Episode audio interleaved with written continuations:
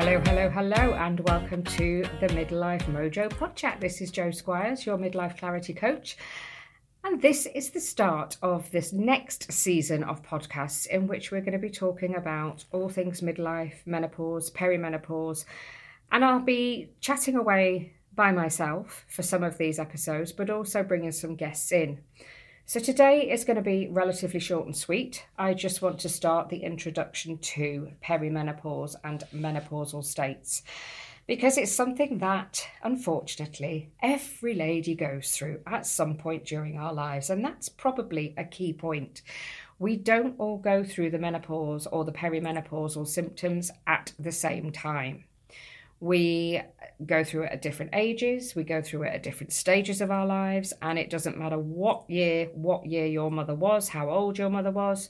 It doesn't matter when your sister went through it, it doesn't matter when your gran went through it. You may or may not go through it at the same age. Your symptoms may or may not be the same as they went through. Your symptoms may or may not be the same as the lady you talked to at the checkout in the supermarket, as your nail artist, as your hairdresser as your work colleagues. There is no one size fits all, and that is, we'll call it the wonders of the perimenopause. When I started out as the midlife clarity coach, I thought, right, I'm going to do some research on perimenopause and menopause as well because I wanted to be as genned up and as educated as I possibly could be. And I'll come back to my story in a little while, but I just wanted to have as much information as I possibly could so that I could understand and help my midlife clarity coaching clients. And my God, did it blow my mind. At the point that I was doing my research a couple of years ago, there were 57 potential perimenopausal symptoms. 57. And that's not to say you'll go through all of them, but there is just such a vast variety of symptoms, potential symptoms, how on earth do we know what to expect? How on earth do we understand what we are going through? The scary thing is, so many of us still don't even know what perimenopause is. And so, if you suddenly start feeling these hot flushes, if you suddenly start getting your joints aching where they've not ached before, if you start forgetting words and feel like you've got a fluffy head, you start getting brittle nails, restless legs, swollen ankles, no matter whether it's hot, cold, or indifferent, itchy skin, dry eyes. They're just some of those symptoms. But the really scary ones are things like heart palpitations. I didn't even know that heart palpitations, when I was doing my research, were linked to or could potentially be linked to perimenopause.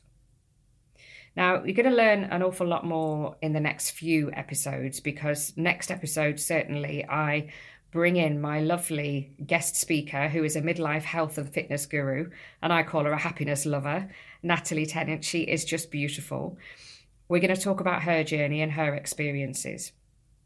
But, you know, if you haven't heard about the possible signs and symptoms, you really can feel like you are going bonkers like your head's about to explode with this intense heat burning up your body. The palpitations, seriously scary. So, how do you know what to expect if there are 57? In fact, now, as you'll learn next time, there are more than 57 perimenopause symptoms now. But it's like this door that you feel as if you've been trapped behind. It just flies open into the stratosphere, and it's like, oh my God, that explains so much if you start to understand and if you start to read up on it, I would not say go to Dr. Google. We mentioned this in the pod chat with Danny. Google is an amazing tool for certain things, but when it comes to the medics and you know the physics and medicine and symptoms, it is not a good place to be. You can end up down a rabbit hole of all sorts. Nor am I going to list all of these symptoms. I'm not going to sit here today and tell you what they all are. I've given you a few. You will hear a few more next week. But I just want you to know that, like I say, just because your friends or your family members have gone through certain things, it doesn't mean that you too will. So it really is an anomaly. I'm going to keep this episode short and sweet because you will hear more about it over the next few weeks. So, the very best thing that I can say to you for now is if you are in any doubt as to whether you are going through perimenopause, regardless of your age, regardless of when your family or your friends have gone through it, start tracking and diarising your symptoms. You are never too young or too old to start going through perimenopause. So start to try and understand what is going on, or at least note down and be aware of what is going on. We know our bodies. So if things start to change within your body, if you start to feel different, you know that something's not quite right. So was it a specific time of day or night that these symptoms started appearing? What were they? What were you feeling at the time?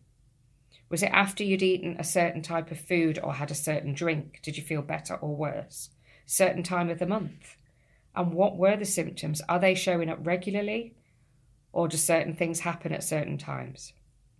There's still so much to learn about the perimenopause. GPs cannot possibly be expected to know immediately that your symptoms are linked to perimenopause. Hence the reason that many women get diagnosed with depression and stress and anxiety when they are all interconnected. And one thing that I do say next um, episode is that I wondered if my antidepressants had somehow hidden some of my perimenopausal symptoms because I'm at a very, very strange stage in my perimenopause, and I'll tell you about that. Um, so, what happened was around about seven or eight years ago, I'm now 52. This is February 2023 as I'm recording this. So, I'm now 52.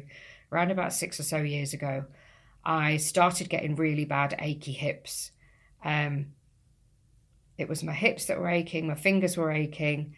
I was getting restless legs at night, so it was so uncomfortable to sleep. On top of that, I was getting really bad night sweats. On top of that, um, my ankles were swelling, whether it was day, night, cold, hot, whatever. And you do start to think, hang on a minute, there's there's something not quite right here. But I didn't really take it that seriously. I've always been one that's had quite a high pain threshold. And when I was younger, my periods were horrendous. I can remember at sixth form college on a number of occasions, mum had to come and pick me up from college. A, because the bleed had been so bad, I was just in such a mess. Physically, was just in such a mess. Um, and secondly, because the pain was so bad and I could not find a comfy place to sit. And I just went and sat in sick bay with a hot water bottle. So I went onto the contraceptive pill, and that lightened the periods for me and it also reduced some of the pain. But as we age, as we grow older, so many things about us and so many things within us change. We start to notice these things, and my periods started to lighten somewhat at the same time as all these other symptoms were coming on. Um, you know, I was doing daft things like putting the coffee in the freezer and the, the milk in the kettle. And I was starting to sound a bit like my nan, going through the name of every single cousin and relative before you got to the right one. It was like, my God, what is going on? I was in a job that demanded high brain power and quick responses, quick actions. Um, as an auditor, it's quite embarrassing sitting in front of corporate customers and your nose suddenly goes bright red for no apparent reason.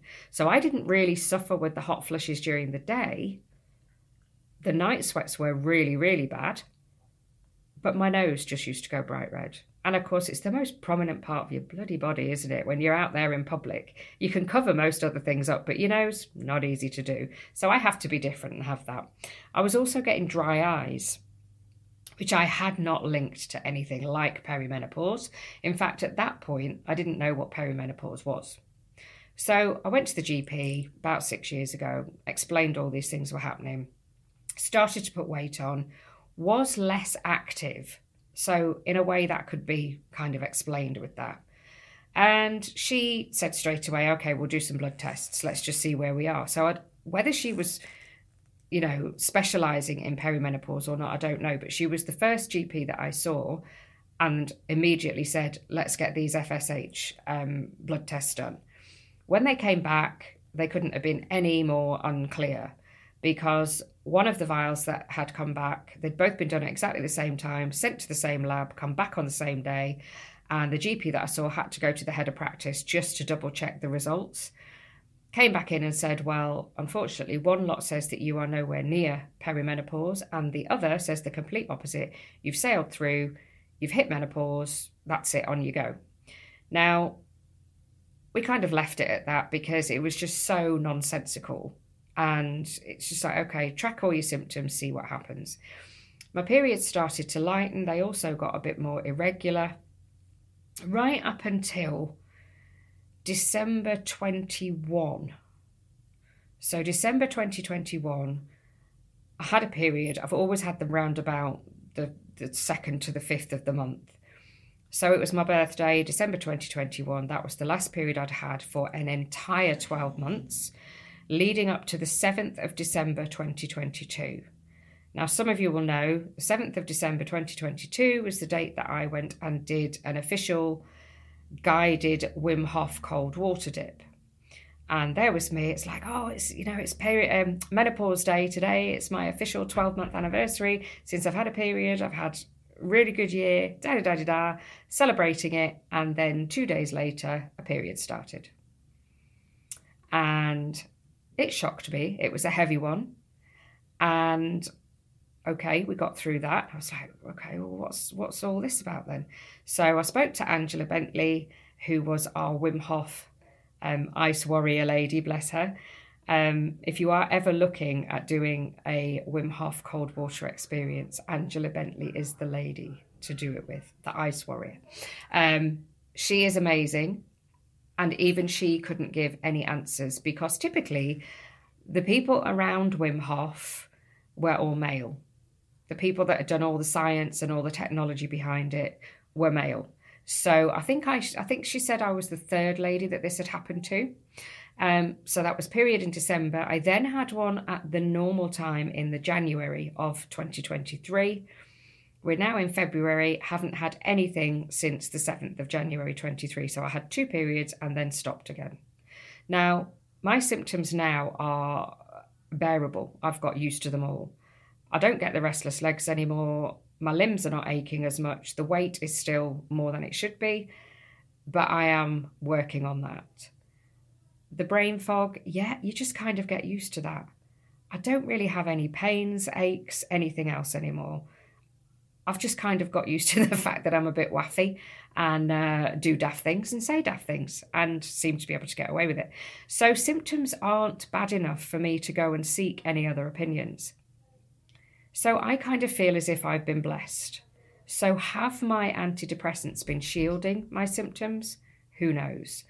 I'm just going to give it another few months. I'm going to keep tracking to see if any symptoms do arise. I'm going to track, obviously, when I do or don't have my periods, and I will take it from there. But that probably is a bit of a guide as to how strange things can be because my mum, when she started um, heading into perimenopause, I can distinctly remember her bleeds were horrendous. And she won't mind me saying this, but this is the comparison. Her bleeds were absolutely horrendous. I can remember her sort of standing up from being seated on the sofa, and we had one of those green Dralon sofas, and it was awful. And it was so embarrassing for her and she had three weeks at a time of really heavy periods. Then they'd stop for about a week and then it would start again. So she was put onto the contraceptive pill around 84, 85, we think it was. 1984, 85, not age 84. Um, she was put onto the contraceptive pill, and that kind of lightened them for her as well. But then her mood swings started, and things started to change for her in many other ways and she was eventually put onto HRT, onto tablets. So this is going back to sort of 2000 ish. Uh, 90, no, what did she say? Nine, no, 92. Um, so everything else had gone on for around about 10 years, 10 years of three weeks of a menstrual cycle was just horrendous for her. And yet I've been almost the complete opposite. So you cannot go on what your predecessors, what your family members, what your friends are having. There is no one size fits all. So there is an abundance of symptom checkers to refer to. And although I'm not linked or affiliated with any specific um, organisations in any way, you'll find links in the show notes. And that's where I'm going to leave you for this episode just to become more self aware. Do not be afraid or put off of seeking medical guidance or medical opinion.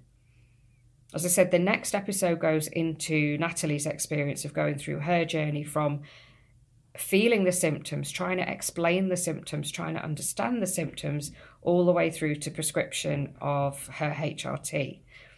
So until then, do all you can to enjoy yourselves because, my lovelies, just remember midlife should be fun, not a crisis. And we'll see you next time. Bye bye.